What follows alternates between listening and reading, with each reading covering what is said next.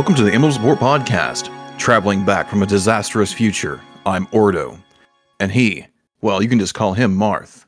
Uh, wait a sec. He, he's pulling off the mask. Cardwiz. Build an army, trust no one except for us. This is the Emblem Support Podcast, and honestly, I'm surprised you didn't figure out until just now.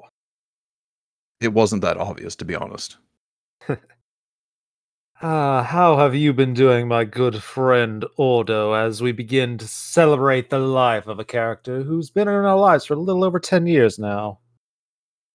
I've actually been pretty good. A little tired, a little beat up. You know how it is. Um, yeah, that's that's pretty much it. Just life, you know. Um, I'm still I feel much better, but you know, life. I have no other way to put it other than life. Understood. I myself have just been on a constant edge of a nervous breakdown because in prior prior to this recording date, we're just a few days away from like four games being released on the same day that I need to play and I want to play, and my wallet's going to be hurting, but I don't care because give me the video games, inject them right into my vein. We are on the brink of being able to replay uh Persona 5 Royal again, on the verge of trying out Gotham Knights, on the verge of something I'm excited about the new Tales from the Borderlands game because honestly, the first Tales from the Borderlands game might be the best Borderlands game, and it's arguably the best Telltale game. So I'm looking forward to the sequel. And something I'm excited about, and I don't know anyone else in America who's excited for it Monster Rancher Ultimate Kaiju is coming out. Get to raise my own kaiju monsters, and it's going to be awesome. I'm going to suck at it, but it's going to be so much fun. Is that the one where you get um, we can get Ultraman in it? I think you can get Ultraman in it. I haven't looked too much into it. I think I saw like Ultraman or an Ultraman looking figure in the first preview trailer. I've been avoiding spoilers for it. Uh, okay, okay. One of those games I did mention, uh, being able to re- replay Persona Five, and uh, obviously the people who are listening to this have a Switch, so hey, Switch users, go pick it up. Apparently, the reviews are coming out for it and saying like it's a quote unquote near perfect port. I, I really haven't um, read any of the reviews for it or looked it up because I'm gonna be playing it on the Xbox this time around. And is there any other games that you're actually looking forward to? For a few months, like uh, off the top of my head, I'm not too mega excited for anything until Engage comes out. But uh, hopefully, four big old games coming out will distract me at least for a little while until I can start looking forward to Engage. Yeah, I feel much the same. There's nothing that's really like jumping out to me. Uh, even though Triangle Strategy actually hit Steam, I was just like, hmm, I could get it here instead of getting on Switch. I was just like, mm, do I really want to do that? Uh, uh, I've, been, I've been kind of wishy washy about it, honestly. I still recommend it. It's still one of my. It's still in my top five of favorite games of the year. It's not number one anymore, but I had a fantastic time with it. I and I need to play it again. I need to re, still replay it three more times to get the different endings. Oh, three more times. Sheesh. Can you do New Game Plus on it? Yes, there is New Game Plus, thankfully. So like Okay, spoiler alert for Triangle Strategy. You're you're constantly getting dialogue choices for I forget the names of it, but basically the strategic approach, the empathetic approach, and the uh, loyal friendship approach. And in the new game plus, the game actually tells you which of those choices are made because otherwise it's completely blind and the choices show you, okay, here's how much this level is going up by if you select this option we're we're you, you have the peek behind the curtain in new game plus. You can tell what you're doing. Okay so it's a little bit like if you were playing mass effect you could see how much is going into your paragon and renegade and if mass effect had a third one it would be a third one. Yes. Okay very interested. Uh, i just keep thinking of what i'm playing right now. It's it's good it's good strategy. It's it's a good turn-based strategy game. I know i got to get done with what i'm playing with right now before i even think of anything else. Speaking again, of then again, Tactics Ogre Let Us Cling Together is also coming out soon. So, is there anything that you're playing right now? Nothing long form right now. I'm just going through a bunch of rogue likes again, mainly to hold me over until a couple of days from now. But I did buy Rogue Legacy 2 because that was on sale, and I've been enjoying that a great deal. It is such a huge step up from the first one. The first one is a very solid rogue like. It's a very fun game, had a lot of hours into it, but 2 this it is a much more beautiful game. It's much cuter, a lot more different varieties of fighting because in the first one you just you basically just swung a sword. and this one you get archers to fight with, you get cooks to fight with, you get gunslingers, you get assassins, and everyone plays differently and it feels so good.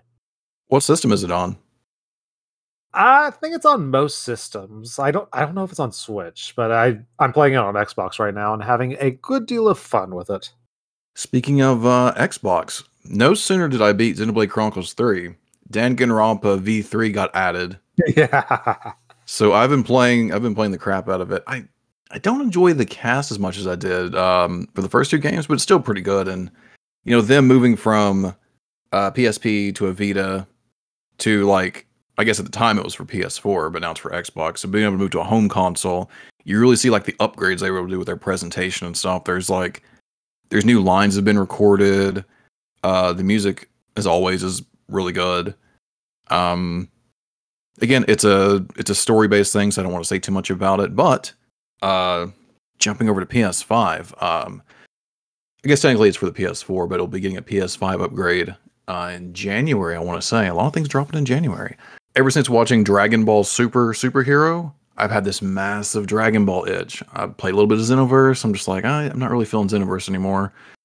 And but my my cousin had bought um Kakarot, so I've been I've been borrowing that. And I've been really, really loving it, being able to experience the story in that way because there's not really been a Dragon Ball game that's tried to recreate the story since in that manner with like proper cutscenes and stuff like that since like Budokai 1 for the PS2 and GameCube. So I've been really enjoying it, especially since they added the ability to um, change the controls. Yes, if I if I wasn't sort of pl- I like Dragon Ball Z, don't love it, but I feel like I've been played out on experiencing the story of Goku from the beginning in video games via the Budokais, via the Game Boy Advance games.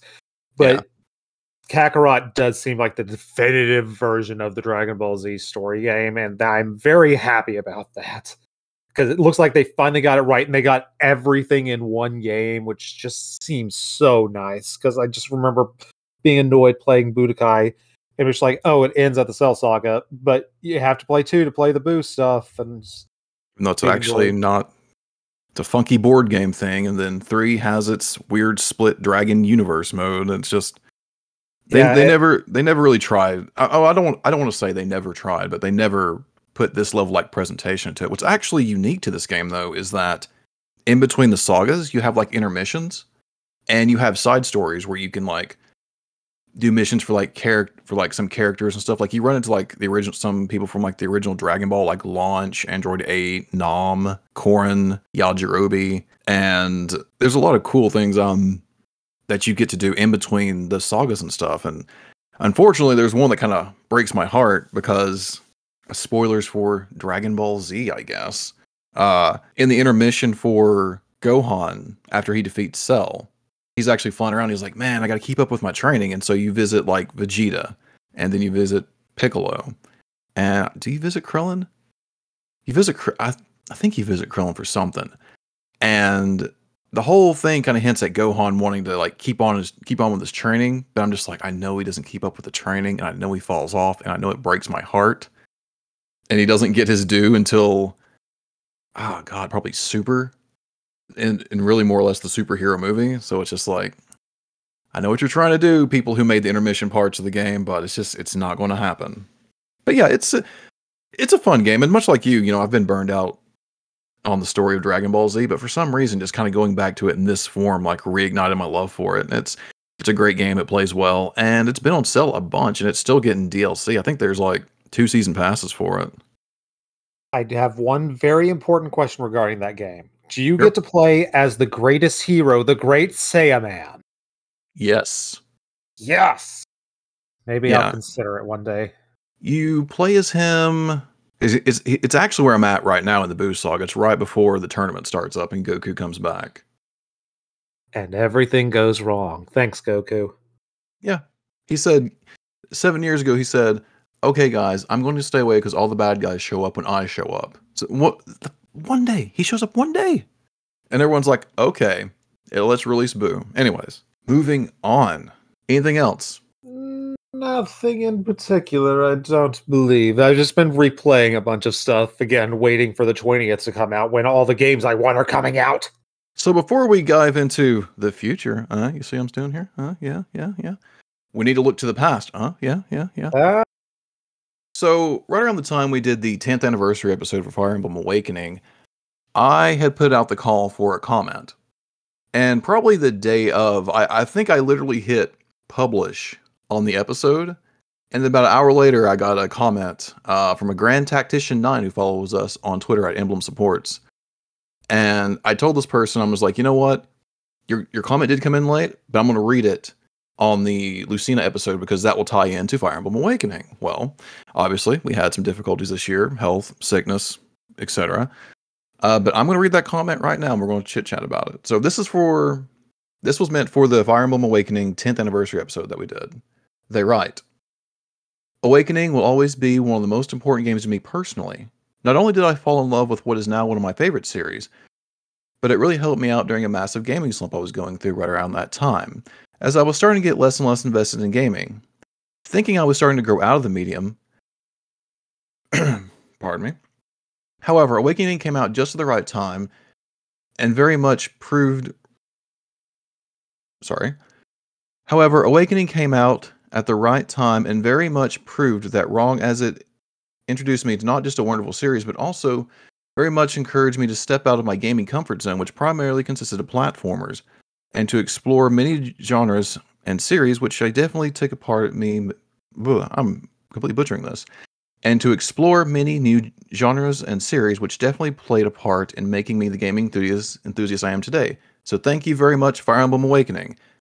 Happy happy 10 years to one of my favorite games of all time. And that's something I always thought about when it came to Fire Emblem Awakening was that I think the biggest success for that series ultimately was time. And I actually thought about doing an episode about this, but I didn't think it would be able to actually fill anything. Um Fire Emblem has a weird, weird release schedule as far as like timing goes, and so I'm gonna I'm gonna dial this back all the way to, to 1990. Yeah, going to the past. You see, you see, you see. Um, the original Fire Emblem comes out in 1990. Uh, that same year, the Super Nintendo was released. Fire Emblem Gaiden comes out in 1992, and we're two years into the Super Nintendo's life cycle. Fire Emblem 3 actually came out in 1993, right in that perfect spot, right? Fire Emblem 4 was 1996, the very end of the Super Nintendo's life cycle, and we're, mo- we're going to be soon moving into the N64. Thracia 776 comes out comes out 1999. The SNES is long since dead, and the GameCube is going to be announced next year. That next year, the GameCube is going to be announced and shown off at the infamous Space World 2000. The Binding Blade came out in 2002. Perfect time because Game Boy Advance came out in what 2001, I want to say. So that, that that's a good time.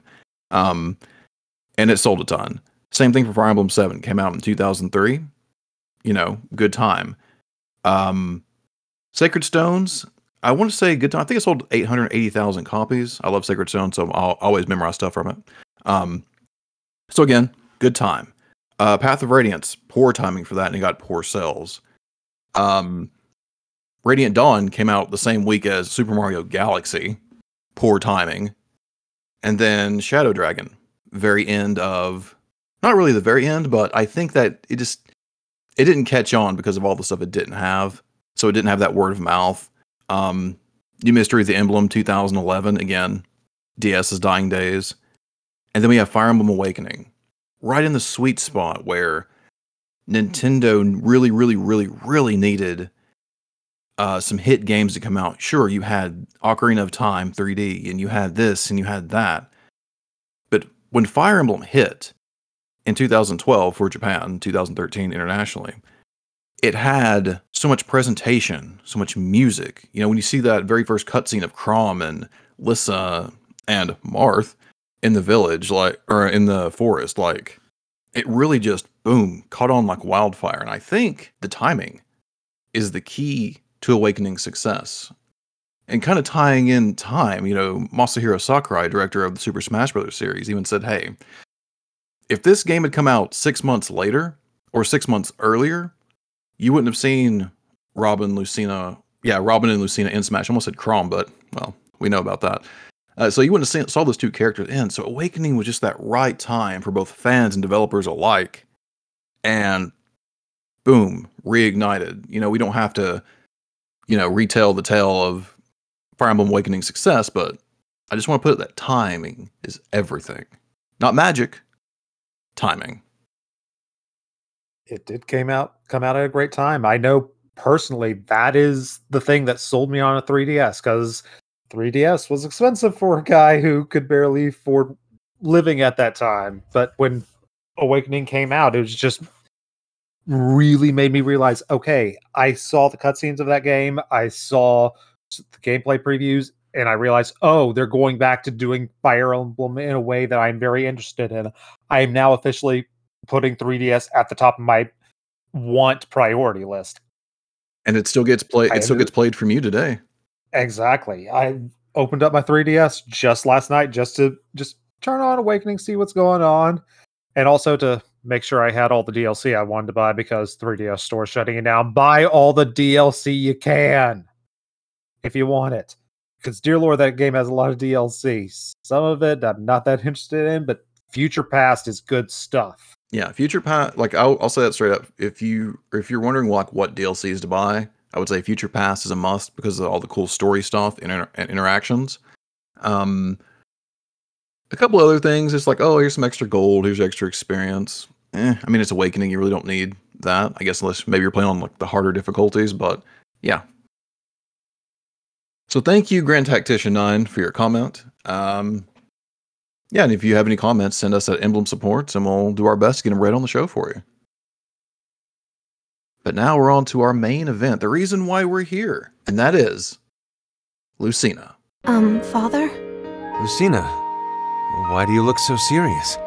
I have been fighting to change my world's future for so long. I have fought my hardest each and every day, but I've never had a chance to relax. You have overcome more hardships than most just to make it this far. But ever since coming to this world, my life has changed so drastically. I still want to change the future, but now I want to save this kingdom as well. After meeting such wonderful allies and journeying with you, well, I must admit, I'm enjoying myself. It's been a long time since I felt this. If you're having so much fun, why do you look so miserable? It seems wrong to enjoy myself with this world in such dire straits. I can't let myself lose sight of how serious things are. Well, you're right about the state of things, but you can't let that consume you. I can smile because I'm looking forward to the time we'll spend together. You are? Father, thank you. Then I suppose it is okay to feel like I'm having fun. Once in a while. Exactly. And how do you want to spend our time? I'd really like to refine my sword skills with you. Very well. But it's more like I'll be taking lessons from you. Oh, I'm sure we'll be evenly matched, as always. You taught me all my techniques.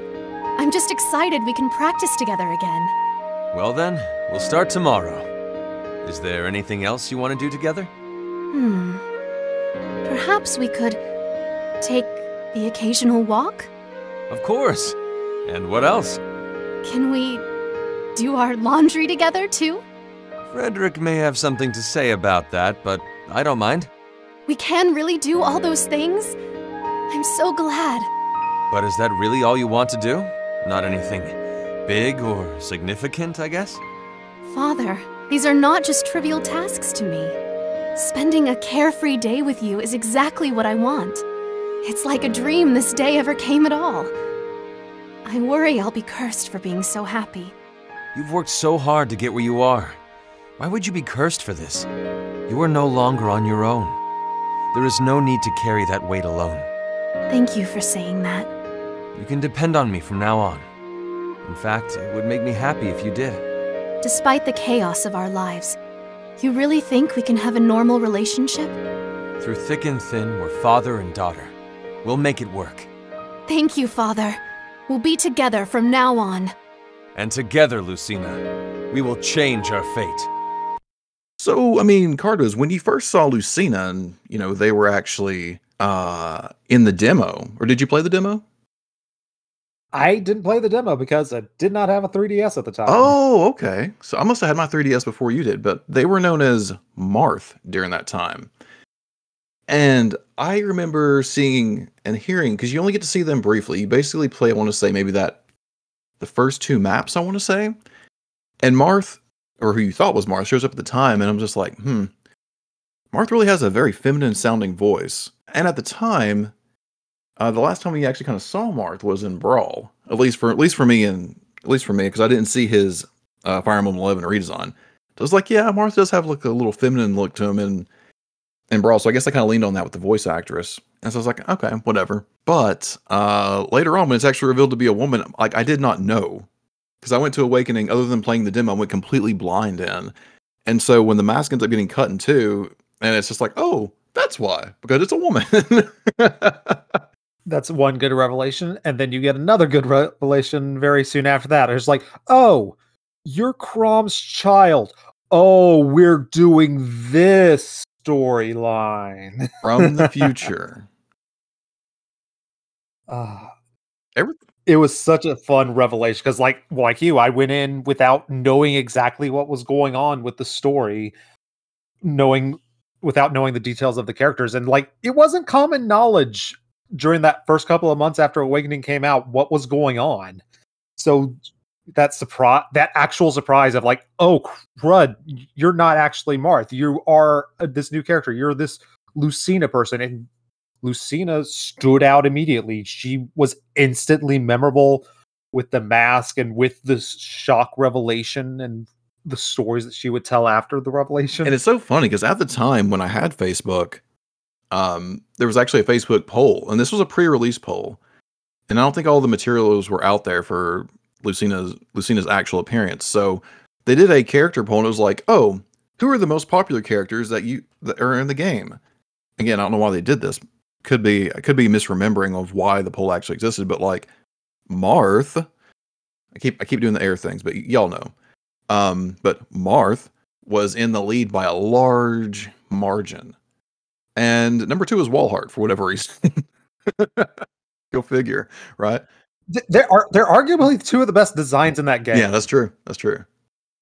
Um, but yeah, I think people still thought, hey, Marth from Smash Brothers. I like Marth. Marth is pretty cool. So uh, Marth, Marth, Marth, Marth, Marth. There's probably some people that were more in the goes, oh, I know what's actually going on here since we're about since we have to wait a year for the international release. But by and large, you know, Lucina or Marth at you know out of the gate was super popular. thanks to the world of Smash Brothers uh, for our GameCubes back in the day, Marth has been the face for the Fire Emblem franchise, and seeing this new iteration, while not actually Marth's, did help bring a little bit of attention to it. It's just like, oh, they're going back to Marth a little bit, which is also probably explains why they're bringing Marth out as the face of Engage in a sense. But uh, that's story for another day.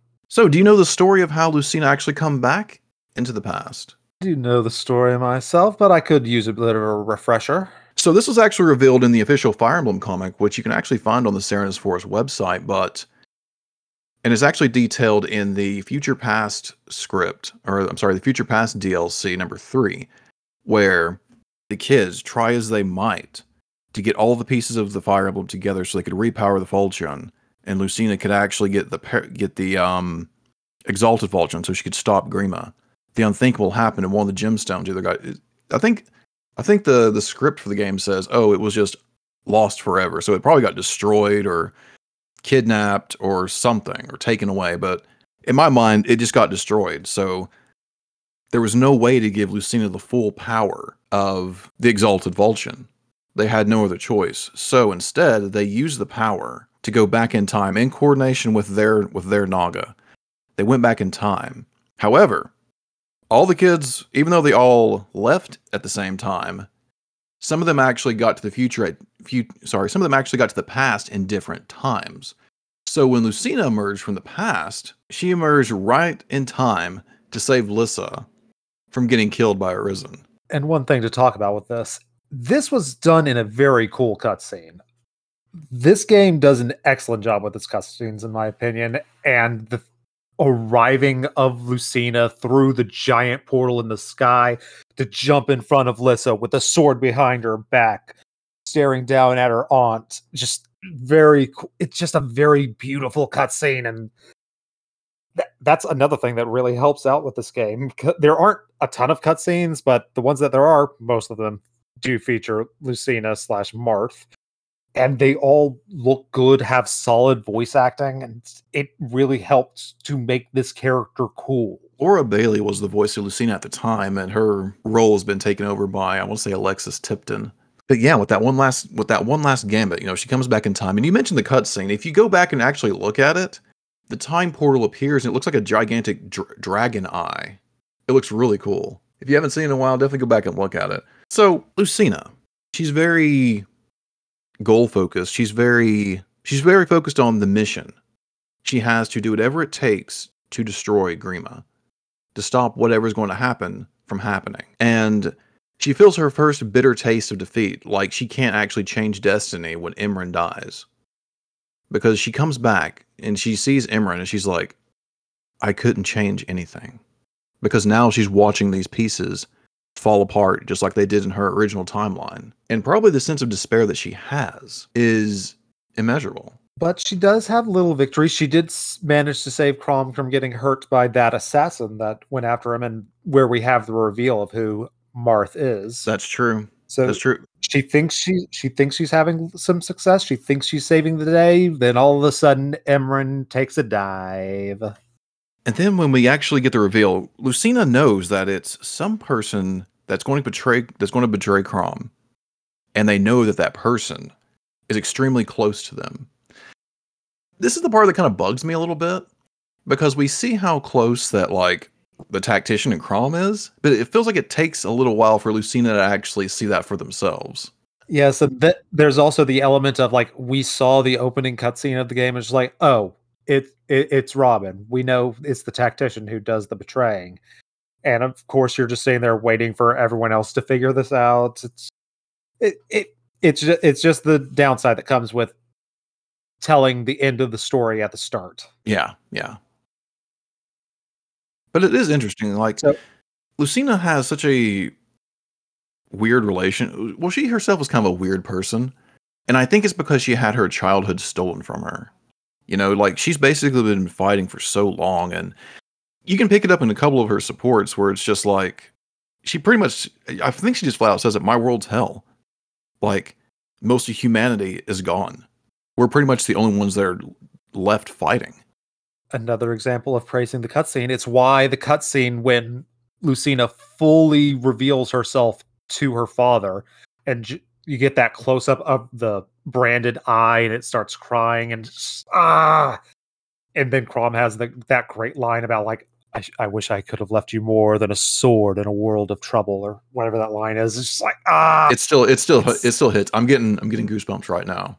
it's a great cutscene. It's a legitimately great cutscene, legitimately great line between the father daughter, and you get you get all the feels of it, and it, everything that they wanted to come through comes through in that moment. It's just, ah, good storytelling. Thank you, game. I feel like at the, I Ah. feel like one of the thing, one of the hallmarks of Lucina is that she's just working hard. She's, she's trying so hard to save this future, and she doesn't get, um, any time for any sort of brevity or to just kind of chill out or hang around, and that it takes a toll on her.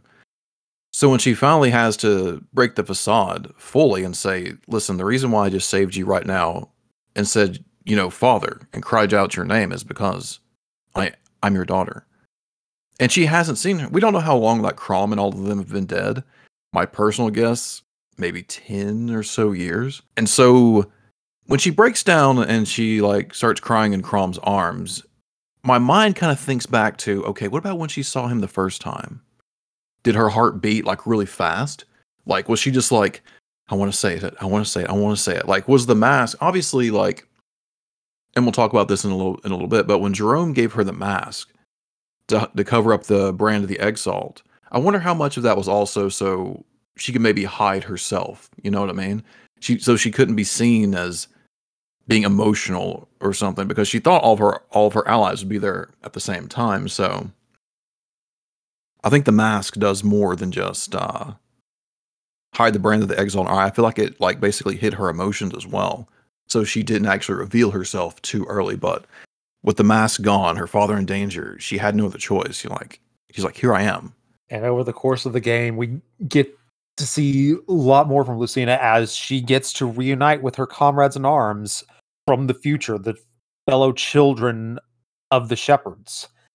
As you take on those side quests, and you get to see Lucina interacting with all of those characters, and all we get to see through those characters how pretty much they all regard Lucina as their leader, the reason that they were willing to go through hell to get to that portal in order to save everything. We we get to see or we get to see the implied leadership that we the implied leadership of Lucina that we don't really get to fully see unless you do the future DLC, but it's we do get a good idea of who Lucina is and how she is viewed by her comrades. She's strong. She's brave. She's courageous. She's, in my opinion, she's probably one of the best female leads in Fire Emblem that we've ever seen. And I think as this, as we've been kind of skipping around for the story, but I think as the story goes on and she sees more of everything falling into place, Grima is going to be revived. She thinks Basilio is going to die and that's going to solidify everything. She's doing everything she can to make sure that the future of ruin and despair doesn't happen. And she fights so hard against it. And I keep saying she, oh, she fights hard, she fights hard, but think about if you went back in the past yourself, right? And you knew certain events were going to happen. And you go, okay, if I stop this, then I can stop this, and I'm going to stop this. But the more you fight against destiny itself, the more futile it becomes because destiny wants to have its way. And for a lot of this story, it feels like that's what it that's what destiny wants. Destiny wants to have its way. Destiny meaning that yes, Emmeryn is going to die. Basilio is going to presumably die. Grima is going to be revived.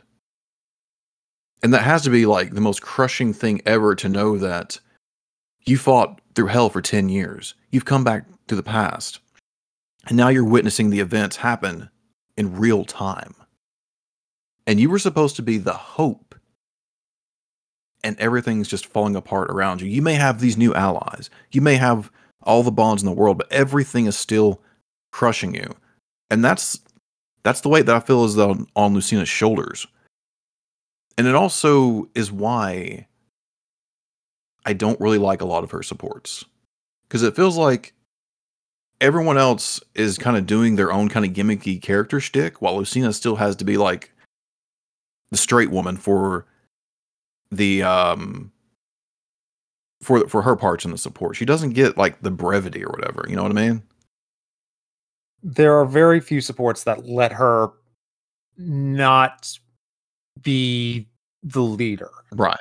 There are very few supports where she actually gets to be a character and have whims whimsical silly conversations. She doesn't get many of those. She gets one with her mother where she it's funny because she's trying to pick out a dress and she ends up picking out something that looks like a gigantic octopus yeah that's that's by far the support that sticks out the most for me with lucina what she has no sense of like that's one of the mainly because that like that's one of the only ones where she get, really gets to relax just that ridiculous one. It's just like, man, this is so insane, but it sticks out in the mind so well. It's just like uh, that's a fun one, but it's such a weird one. It does highlight a, a character quirk of his is that she's not very good with like costumes and aesthetics, and we also kind of see that in that Fire Emblem comic that I mentioned. Like Gerome basically has like a handful of masks. One of them is the iconic butterfly mask that she gets, but the first one that she actually gets is like a pair of glasses that has like a bunch of swirly eyes on it and Severa's like, no, not that one.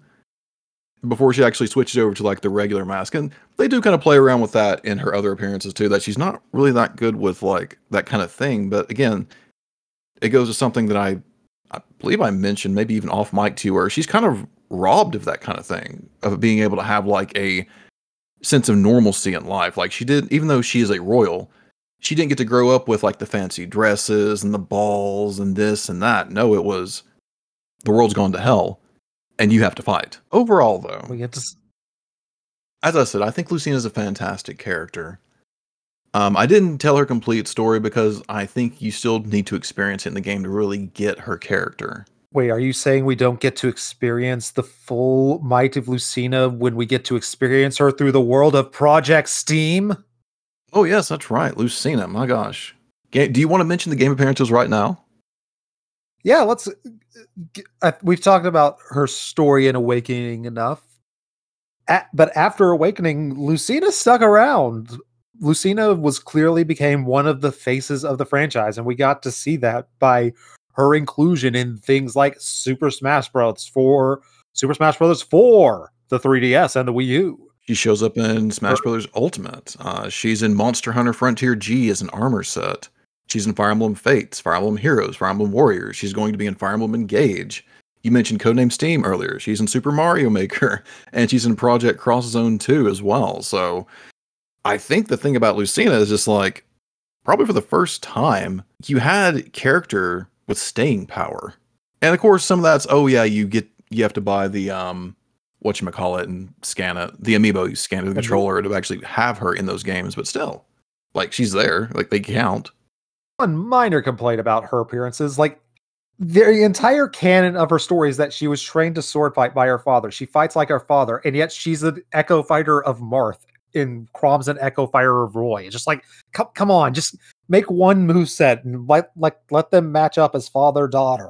i actually I, I. I i'm a mutual with a uh, a smash pro. I'll go ahead and shout him out. I don't i don't even know if he listens to this uh but pal pal smash. He's like the number three he's either the number three or number two sonic the hedgehog player in wisconsin. And he had made a he and i had just kind of briefly chatted.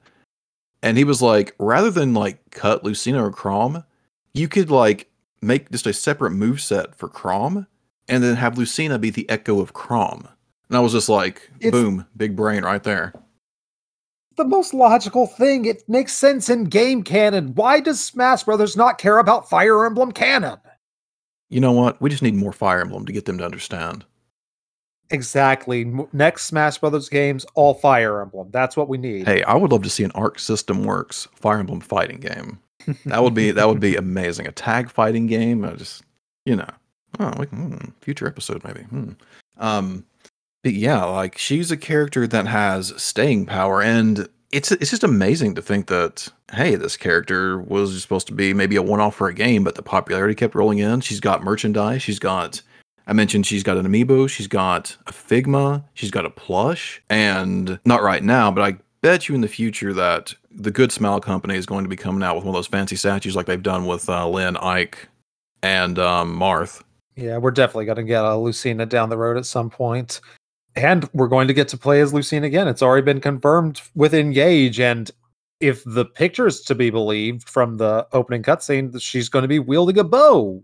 Uh, uh, yay, her signature weapon, the bow. To be fair, it's actually come that actually comes from Fire Emblem Heroes. It's the I think it's called the Thogan or the Thogan. It's her legendary version, which, in my personal opinion, there's only one person she could have learned the bow from. Noire? No, please. No, get that out of here. Virion. Now, let me tell you about Virion. Oh, wait, no, no. Card, Card, No. Card was just throwing his hands up. We're okay, not- no, no. We're not doing the Virion podcast. Sorry. Not again. I'm sorry. He's throwing up. Ladies and gentlemen, one day we'll Virion will have his day. You know, he will. So, Cardwiz, do you have any other things to wrap up this conversation on the Princess of Eu- of Ylisse?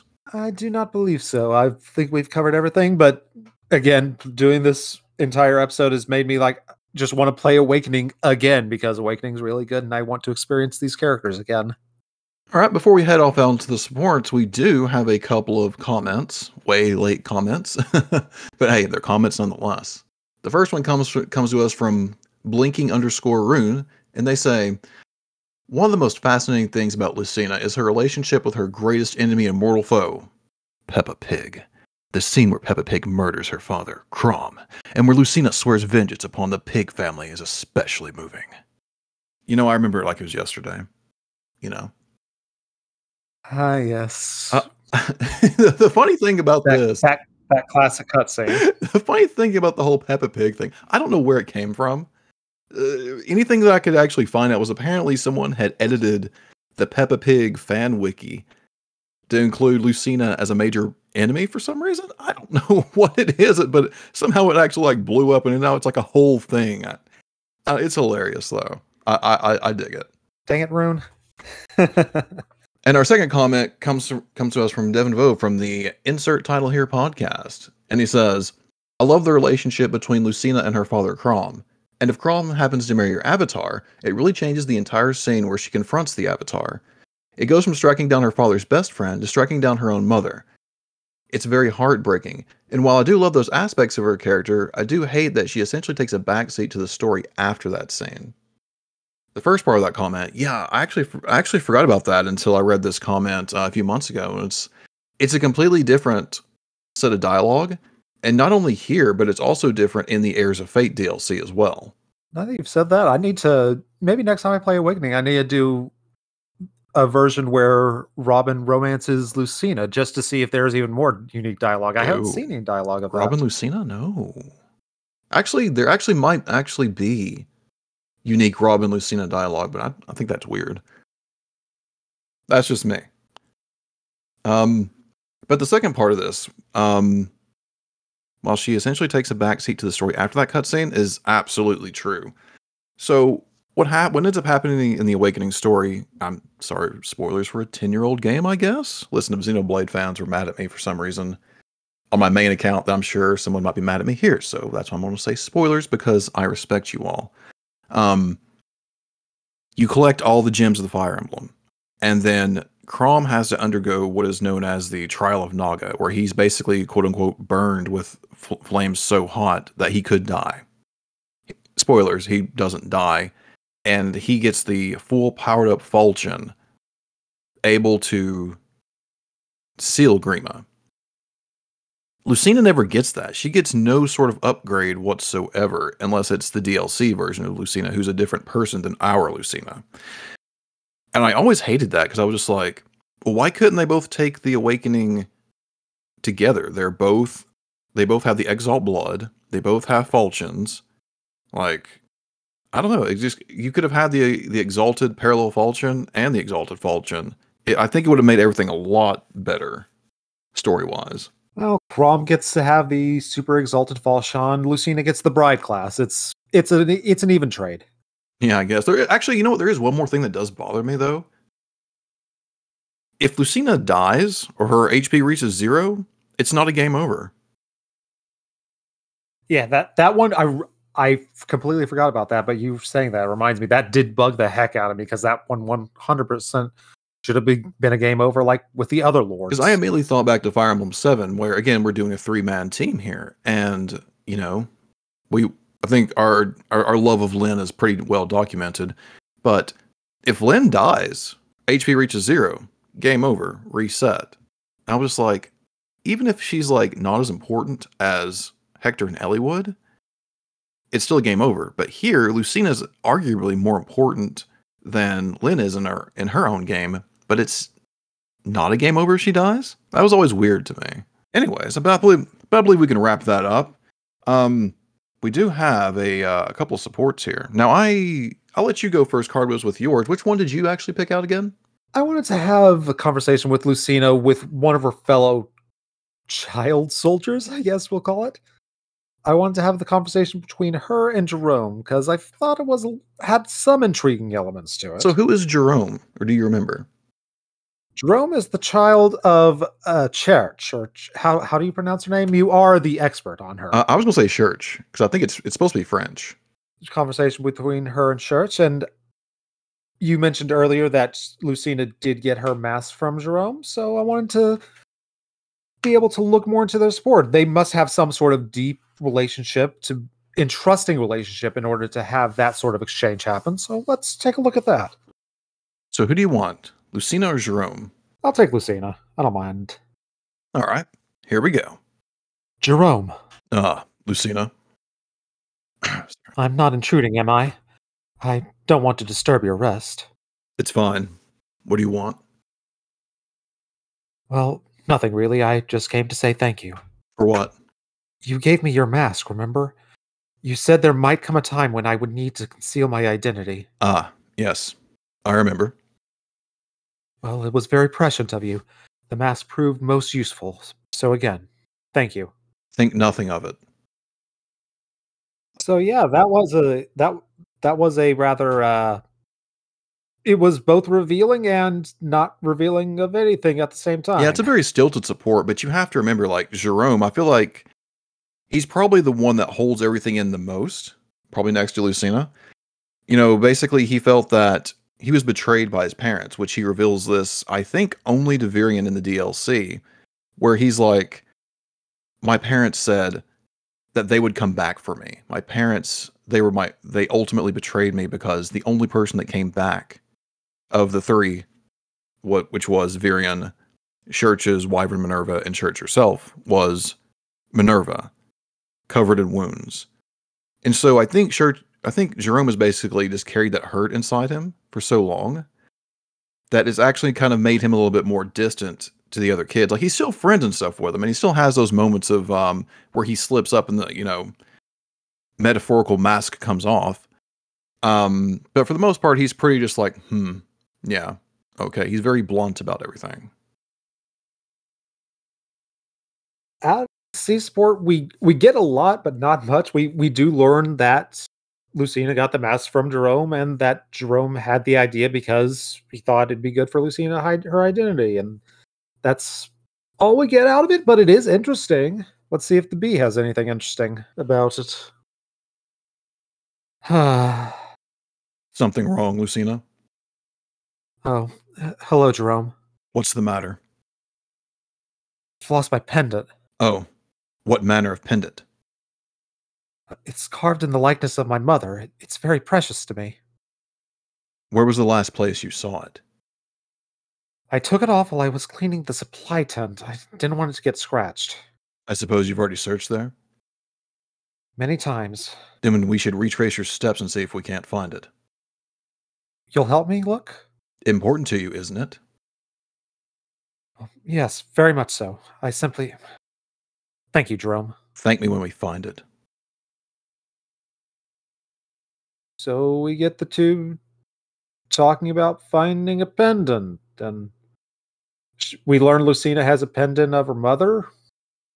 Mm, there- there- there- there's not much to this be. I don't, I don't know, Cardwiz. Uh, hold on for a second there. The way he, I- the way like she goes, it's a, he doesn't. He's he first says, "Oh, what manner of pendant?"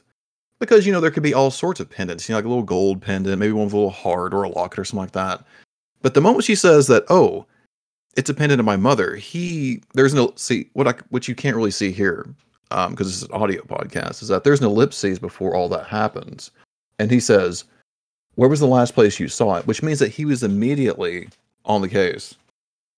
So, and it's it's very there. It's very much right there where it's like, I suppose you've already looked there. Okay, then we got to retrace your steps. It's important to you, isn't it? So he shows an urgency because he knows that it's a gift from her mother.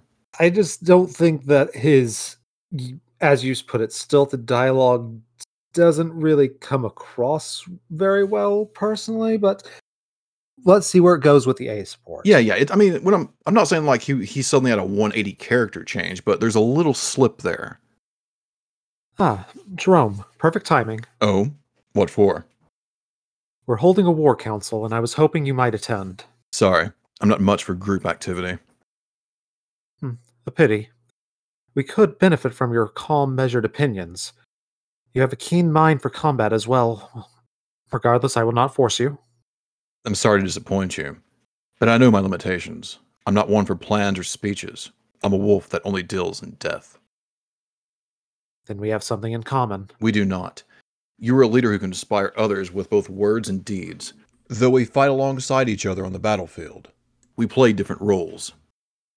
You sell yourself short, sir. The right tool for the right job. Isn't that what they say? You provide the inspiration and strategy. I will cut down any who dare oppose you. Ah, There is a certain wisdom to what you say. Don't sound so surprised. Now, I have some swords to sharpen, and I think you have a council to attend. Farewell, Gerome. I shall look for you on the battlefield. You needn't look far. I will stand beside you, as always. Again, we're seeing the, that coldness from Gerome, but we do see that he is always ready to stand beside Lucina in a fight. And Lucina does think of him as not just a weapon, but as a strategic mind. But she's not going to push him. She's not going to try to force him to come out of his shell. Yeah, he just doesn't want to join the group chat, you know? We've all been there. Oh, yeah. I Yeah, get, there's- I I get this character, but I don't think this makes for an an entertaining support or an intriguing support, really. No, I mean it's really not. It, I mean, it, it, it fits perfectly into like the stoicness of Gerome's character, but the stoicness of Gerome's character is also something that kind of hinders him a bit. Hmm, but will this stoicness, stoicness, stoicness is that a word? Eh, It is now. it is now. Will his stoicness turn into love with an S support? Let's find out. Lucina, I need to speak with you. What is it? I I regret refusing your invitation to join the War Council. I am sorry. You owe me no apologies, Gerome. I understand your thinking. The right tool for the right job. We must all strive to perform our roles as best we can. I know I said that, but I was mistaken. You were? I want to help you in any way I can, Lucina. I. Thank you, Gerome. I have admired you for many long years. I would gladly die for you. But when you asked me to help in an unfamiliar way, I chose the Craven's path. I hope you can forgive me. Fine, you are forgiven. Then can we please now stop with this absurd apology? You have been my most stalwart companion ever since childhood, Gerome. If anyone else named you Craven, I would cut them down on the spot. Thank you, Lucina. Lone wolf you may be, but there is no one I rely more upon in the battle. Besides, what you've shown here is as inspiring as any speech or grand tactic. Lucina, enough. I beg your pardon? I am no poet, Lucina, to woo you with honey words. I am a blunt measure of a man, so I know no other way to say this. I love you. Oh, Gerome. If truth be told, I felt this way since I first laid my eyes on you. But only after all these years have I finally found the courage to tell you. But I felt the same way, Gerome, for so long. Did you never sense it? You mean we've both had this feeling? And, and since long ago? I guess neither of us is regarded as one to display our emotions. Then I regret our past, but we have our present and our future together. We shall fight and live side by side from now until we draw our final breath. Hmm. Uh, I will Eh. say, I liked the first half of this because I feel, I honestly, I feel like we could have cut the B support, had the A support be the B support, and had the first half of this S support be the A support, and I would have liked it a lot more because it would have felt like it would have felt like a progression of the character. Yeah, I mean, Gerome supports in general don't have that much progression in them. As as I said, the DLC where he shows where he tells Virion about his past is really the most most you get to know about him. I know he te- I know he tells like the other father characters uh, stuff as well, but that's really the most he gets is in the DLC, and it's an alternate version of this Gerome. It's like the first half of this S support, like it's a stoic character, but it's a stoic character who we see open up just a tiny bit, just enough for me to see, okay, I see your character. I see who you are more easily. And then we get the awkward romance. Yeah, it's it's it's very much that thing that you and I always talk about with S supports, where it's suddenly like, oh wait, stop, it has me S support. They have to fall in love at the very end. yeah, and like through the C through A, I never got any inclination that these two were in love with each other one bit. But then all of a sudden it's like, yes, I've been in love with you this entire time. Can you have you not seen it? Oh yes, that is true. We have been in love since kids. Did you also not sense it? Yay, uh, support problems, but overall, I, I I just don't really like the support that much. Maybe I just maybe I just don't like the character of Gerome in conversation, but I I don't think Lucina really brought anything to this as well. I overall, I think I'd give it like a two out of five.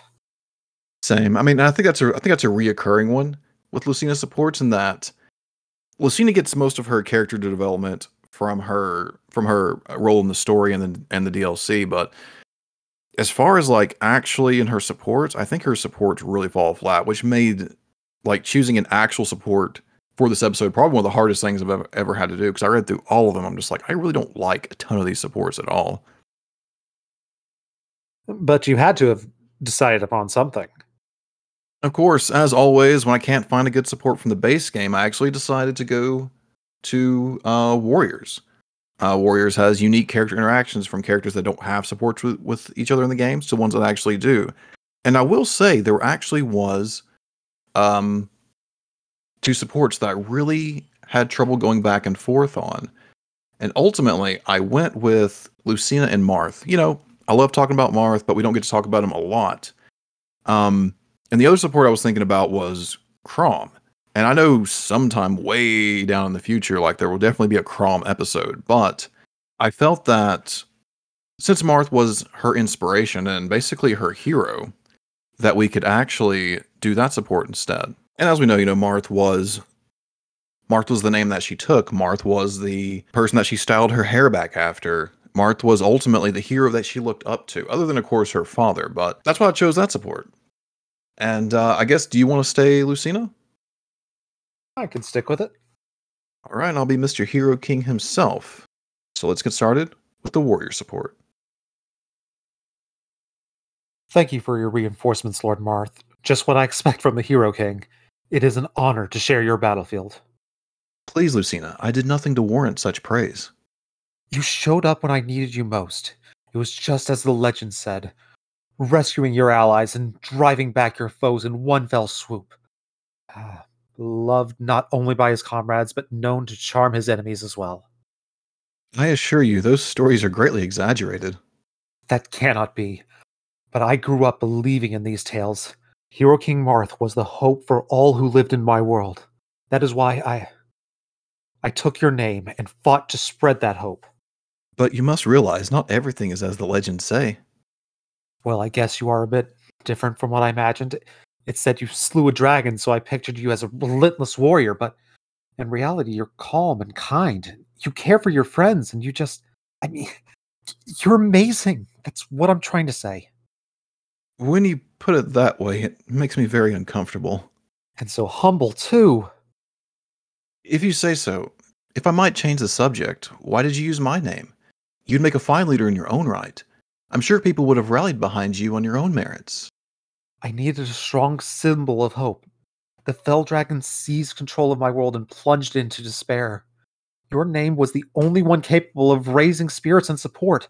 As I said, Lord Marth, your legend is hope itself. I see. Lucina, you've been through some truly difficult battles. I have. And I think, above all others, the person who benefited the person who benefited from your name, well, I think it was me.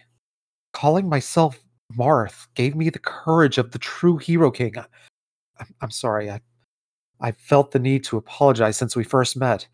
Even if it was to save my future, using your name was selfish.